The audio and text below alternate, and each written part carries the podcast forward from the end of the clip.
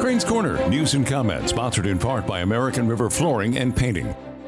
He married into the Heinz condiment business. Now, John Kerry is in a pickle. The former Secretary of State, now a member of the Biden cabinet as the president's climate change envoy, is taking heat after a leaked recording from Iranian Foreign Minister Mohammad Javad Zarif, in which he tells an Iranian economist he learned more from John Kerry than he did from Iran's own government channels.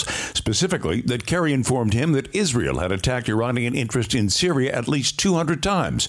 Considering that Israel is one of our nation's staunchest allies and Iran is the world's largest sponsor of terrorism and America's public enemy number one, Kerry's disclosure, if true, seems to be on the cusp of treason.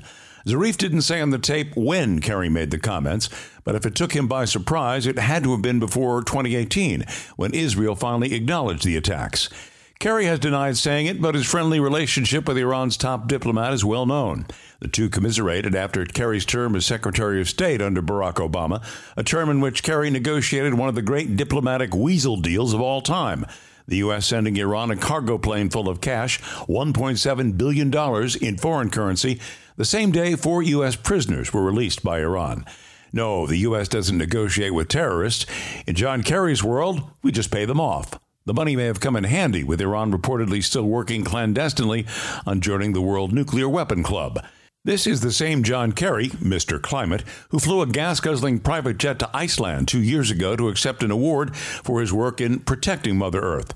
Captain Climate explaining that, quote, people like me can't fly commercial. But when they do, there's always somebody trying to get a picture, like the passenger who snapped one of Kerry aboard an American Airlines flight last month, reading a book while ignoring the onboard mask mandate. No, he was not eating or drinking at the time. Republicans have been piling on the criticism. Former UN Ambassador Nikki Haley calls Kerry's behavior disgusting. Senator Dan Sullivan says he should resign. Others note his chats with his diplomatic BFF Zarif between official jobs is a violation of the Logan Act. There's more to come, but like a well grilled Frank awaiting the Heinz mustard, put a fork in John Kerry. He's done. Now, this.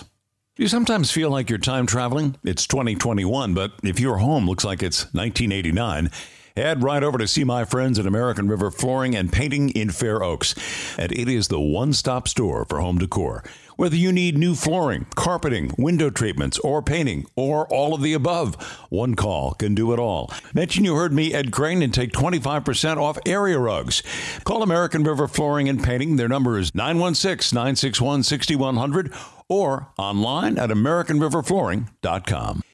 Thanks for listening to Crane's Corner News and Comment. If you like our short messages, you'll love our full length podcast, so be sure to subscribe, like, and give us a positive review. And thanks again for listening to Crane's Corner. I'm Ed Crane. Crane's Corner is produced by Multipoint Content Strategies and Hear Me Now Studios, Sacramento, California. Executive producer Jeff Holden. To learn more about what we do or how to support our content, connect with us at the website edcranescorner.com.